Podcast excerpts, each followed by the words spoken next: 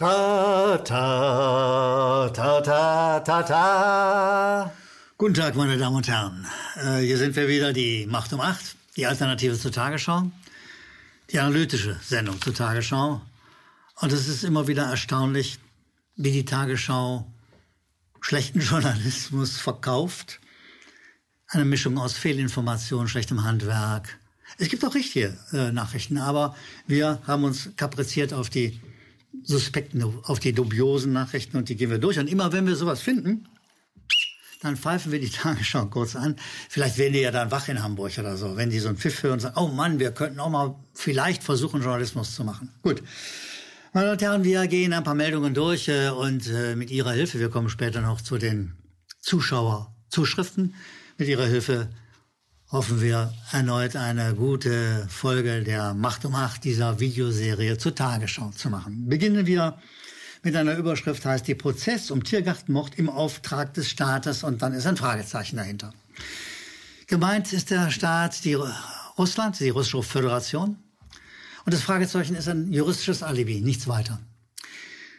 Das soll heißen, oh, wenn wir jetzt ein Ausrufezeichen setzen oder einen Punkt, dann heißt das ja, wir, wir behaupten, dieser Mord im Tiergarten äh, an einem georgischen Staatsangehörigen tschetschenischer Abstammung, Tonike K., dieser Mord am Tiergarten, der könnte, der wäre, behaupt, wäre dann eine Behauptung, der wäre tatsächlich vom russischen Staat ermordet worden.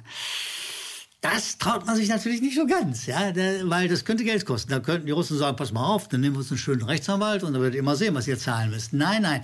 Also man setzt ein Fragezeichen. Gemeint ist aber selbstverständlich eine Aussage, ein Ausrufezeichen, ein Punkt. Das ist bereits schon ziemliche Manipulation. Aber die Manipulation geht natürlich bei der Tagesschau deutlich weiter.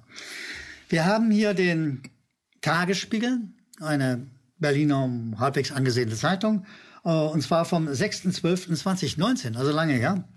Da sagte er, Mord im Tiergarten, es handelt sich hier um denselben Mord, der hier als äh, von der Tagesschau als Auftragsmord des russischen Staates äh, skizziert wird. Mord im Tiergarten, Verfassungsschutz wusste von Gefahr für Georgier durch prorussische Akteure.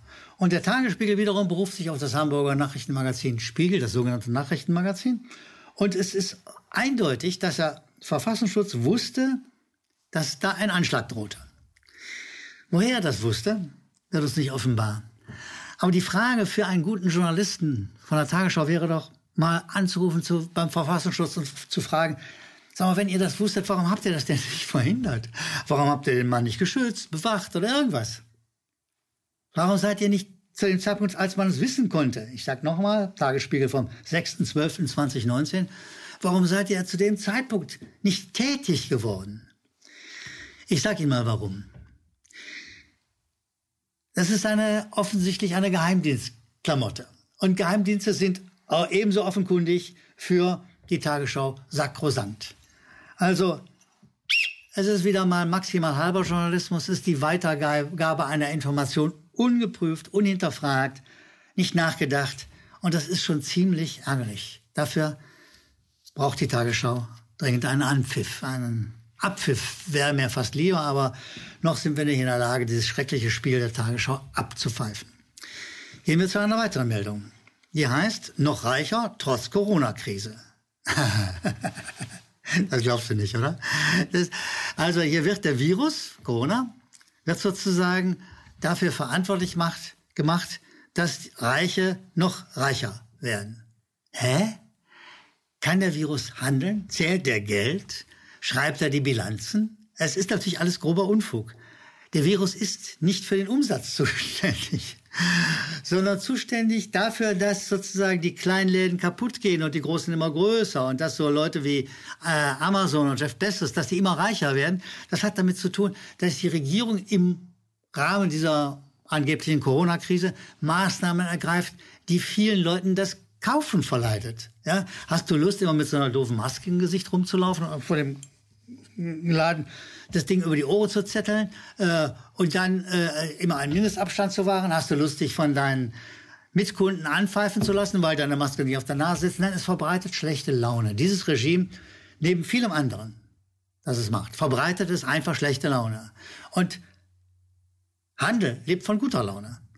Also es ist nicht der Virus, sondern es ist die Regierung, die den Virus als, als Tarnobjekt nutzt, um Maßnahmen zu machen, die erstens schlechte Laune verbreiten und zweitens kleinere kaputt machen und größere immer reicher werden lassen. Darum geht es. Aber das kann, will die Tagesschau nicht sagen. Deshalb sage ich mal, wieder mal Thema verfehlt, ungenau, unzureichend. Ach Gott, Tagesschau, es ist schwierig mit dem Journalismus und diesem Nachrichtenobjekt.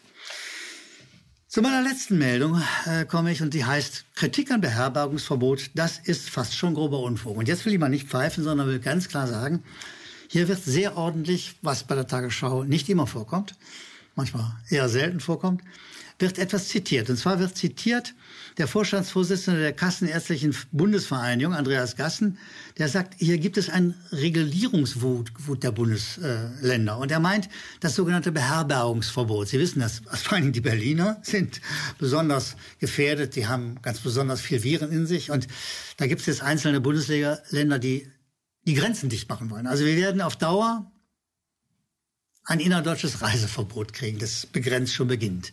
Du musst äh, äh, einen Corona-Test machen lassen, dass die Tests nichts taugen, ist bekannt, aber macht ja nichts. So, du wirst äh, einen Attest vorlegen müssen, dass du Corona-frei bist, wenn du in, im nächsten Ort in Brandenburg, als Berliner zum Beispiel, ins Hotel willst. Es gibt ein Beherbergungsverbot und damit faktisch neue Grenzen im Land selbst. Und da sagt der, und das ist gut, dass die Tagesschau das zitiert, da sagt äh, der äh, Ärztevertreter, das ist eine Pseudogefahr. Und er, äh, er sieht ein Wirrwarr der Regelungen. Das immerhin referiert die Tagesschau. Siehst du, und jetzt kommt der Punkt, wo es über die Weitergabe von richtigen, guten Informationen hinausgeht. Es bedurfte einer kleinen Recherche, um rauszukriegen, dass die, das Gaststättengewerbe ein Dachverband hat. Das ist der Deutsche Hotel- und Gaststättenverband, die DEHOGA. Da sind 222.789 Unternehmen drin. Das ist ganz schön viel. Das ist ein Wirtschaftsfaktor. Da arbeiten 2,4 Millionen Kolleginnen und Kollegen. 2,4 Millionen, wenn sie denn noch weiterarbeiten. Weil so wie man das Beherbergungsverbot und ähnliche Sachen schikanöser Art weitertreibt, so wissen wir nicht, ob die Hotels und Gaststätten überleben, die in diesem Land versuchen, mit diesen sonderbaren Corona-Regelungen zurechtzukommen. In dieser Gegend, in dieser ökonomischen Gegend werden 93,6 Milliarden Euro im Jahr umgesetzt. Das wäre eigentlich eine Wirtschaftsmacht. Und jetzt kommt meine Bitte an Sie, meine Damen und Herren. Sie alle, denke ich, oder nahezu alle von Ihnen, Sie haben ein Lieblingscafé, eine Lieblingskneipe, vielleicht sogar ein Hotel, wo Sie dann und wann mal, wenn Sie ins Umland fahren, übernachten. Also Sie kennen Leute, die im Beherbergungsgewerbe, im Gaststättengewerbe sind. Reden Sie doch mal mit denen, den Sie da kennen, den Sie da mögen, irgendjemanden, Ihren Kneipier, Ihren Cafetier. Reden Sie und sag mal, reden Sie mit dem und sagen, sagen ihm, Sie sollen doch mal mit Ihrem Dachverband regeln. Das ist ein reicher Verband. Das ist eine Wirtschaftsmacht. Dieser Dachverband soll doch mal irgendwas tun. Plakate drucken, Anzeigen schalten, vielleicht sich sogar an einer Demonstration beteiligen. Dieser Verband ist ein, noch jedenfalls, solange nicht alle in die, Knall, in die Pleite getrieben werden, ist ein mächtiger Wirtschaftsverband und der könnte seinen Einfluss mal geltend machen. Also sagen Sie Ihrem Knappier, hey, red da mal mit deinem Dachverband, was ist denn da los? Wir brauchen diese Aktivitäten auf dieser Ebene. Freunde, Bekannte, Verwandte und Lieblingskneipen. Wir müssen mit jedem reden, wir müssen ihn überzeugen, dass dieser Unsinn aufhören muss. Weil das Land sonst vor die Hunde geht. Wirtschaftlich, aber auch moralisch. Die Zweispaltung des Landes in solche, die glauben, das ist ganz nützlich, was die Regierung da macht, die schützt uns, auch wenn sie gerade dabei ist, alle Kneipen und Hotels flachzulegen. Äh, und denjenigen, die sagen, wie Sie und ich, also hör mal, es geht doch nicht so weiter. Man muss was ändern. Es kann nicht sein, dass das Grundgesetz kaputt gemacht wird und die Kneipe noch dazu. Ja, so. Äh, das müssen wir unter die Leute bringen. Da müssen wir mit unseren Freunden, Bekannten, Nachbarn und eben unserem Lieblingsknapier reden und sagen, los, mach was. Wir sehen uns auf der nächsten Demo zum Beispiel. Als klein, kleines Ding wäre auch einfach mal ein Anruf bei seinem Bundestagsabgeordneten denkbar. Also vieles ist denkbar, aber gemacht werden muss was und ich bitte Sie, mache ich selten, aber ich bitte Sie, reden Sie mit Ihrer Umgebung. Wir müssen mehr werden. Ich war nun gerade hm, bei einem Schweigemarsch und äh, bei einer Kundgebung in Berlin. Das waren beides gute Aktionen. Und äh, es ist nicht so, dass die Bewegung nicht da ist. Es gibt sie nach wie vor, ungebrochen. Es waren unglaublich viele gute Leute da, gute Gespräche, gute Gesichter, gute Reden. Es war ein guter Tag für die Demokratie und für das Land.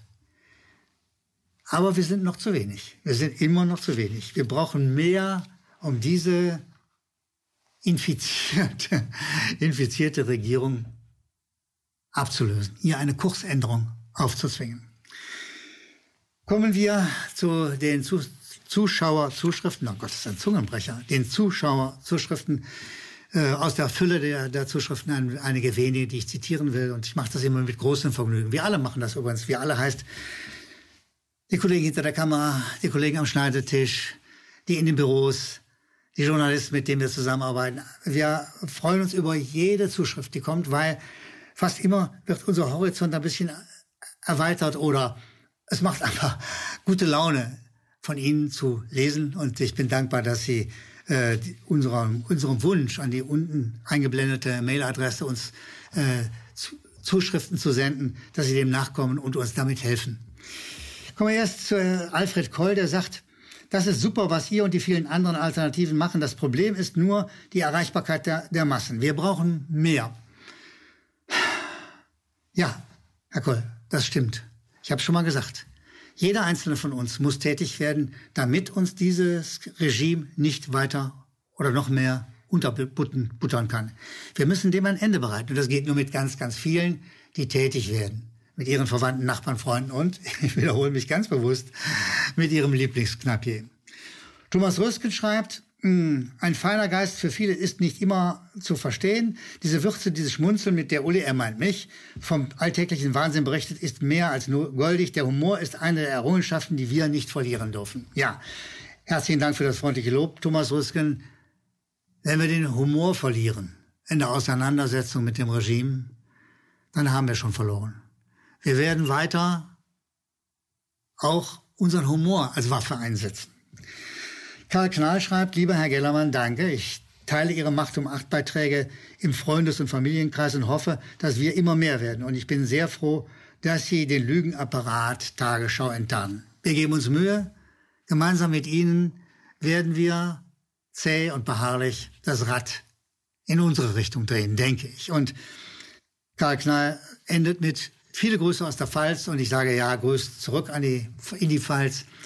Eine wunderbare Gegend und wir hoffen, dass die, dass die neuen Beherbergungsregeln äh, nicht so greifen, dass wir demnächst auch in die Pfalz nicht mehr fahren dürfen als Berliner. Dieter aus dem Elsass sagt, ich bin schon 45 Jahre mit Politik beschäftigt und es gibt beim Zurückblicken keine schlimmere Zeit als diese hier im Moment. Umso mehr ist es wichtiger, dass es euch und viele anderen gibt, die dieser, die diesem sinnlosen und verrückten Verein in Berlin, äh, vorneweg der Merkel, äh, die Stirn bieten. Das machen wir mit Ihrer Hilfe. Ganz herzlichen Dank, lieber Dieter aus dem Elsass. Meine Grüße zurück an das Elsass, den Elsass. Sie werden es besser wissen als ich. Jedenfalls, ich grüße zurück. Rüdiger Ballnert sagt, hallo, äh, eines sollte doch klar sein, wenn dieser Virus so gefährlich wäre, da, das wäre doch die ganze Regierung längst in einem ABC-Schutzbunker bei bester Verpflegung und allem erdenklichen Luxus. Ja, Lieber Rüdiger Ballnath, ich halte das für einen Beweis dafür, dass der Virus nicht gefährlich ist. Wenn er wirklich gefährlich wäre, haben Sie völlig recht, wären die alle im Bunker. Ich muss ehrlich sagen, das wäre das Einzige, das Einzige, was dieser, diese, diese Virusgeschwätz Gutes an sich hätte, wenn die tatsächlich alle im Bunker verschwinden würden und bitte, bitte nicht mehr wieder rauskämen. Aber das sind Wünsche, die gehen nicht so schnell in Erfüllung. Wir müssen mehr werden, wir müssen beharrlich unseren Weg für die Demokratie, für das Grundgesetz, für unsere Rechte und gegen das Corona-Regime weitergehen. Herzlichen Dank für die Zuschriften. Ich freue mich sehr über Ihre Mitarbeit und ich denke, wir sehen uns bald wieder. Es grüßt Sie die Macht um Macht.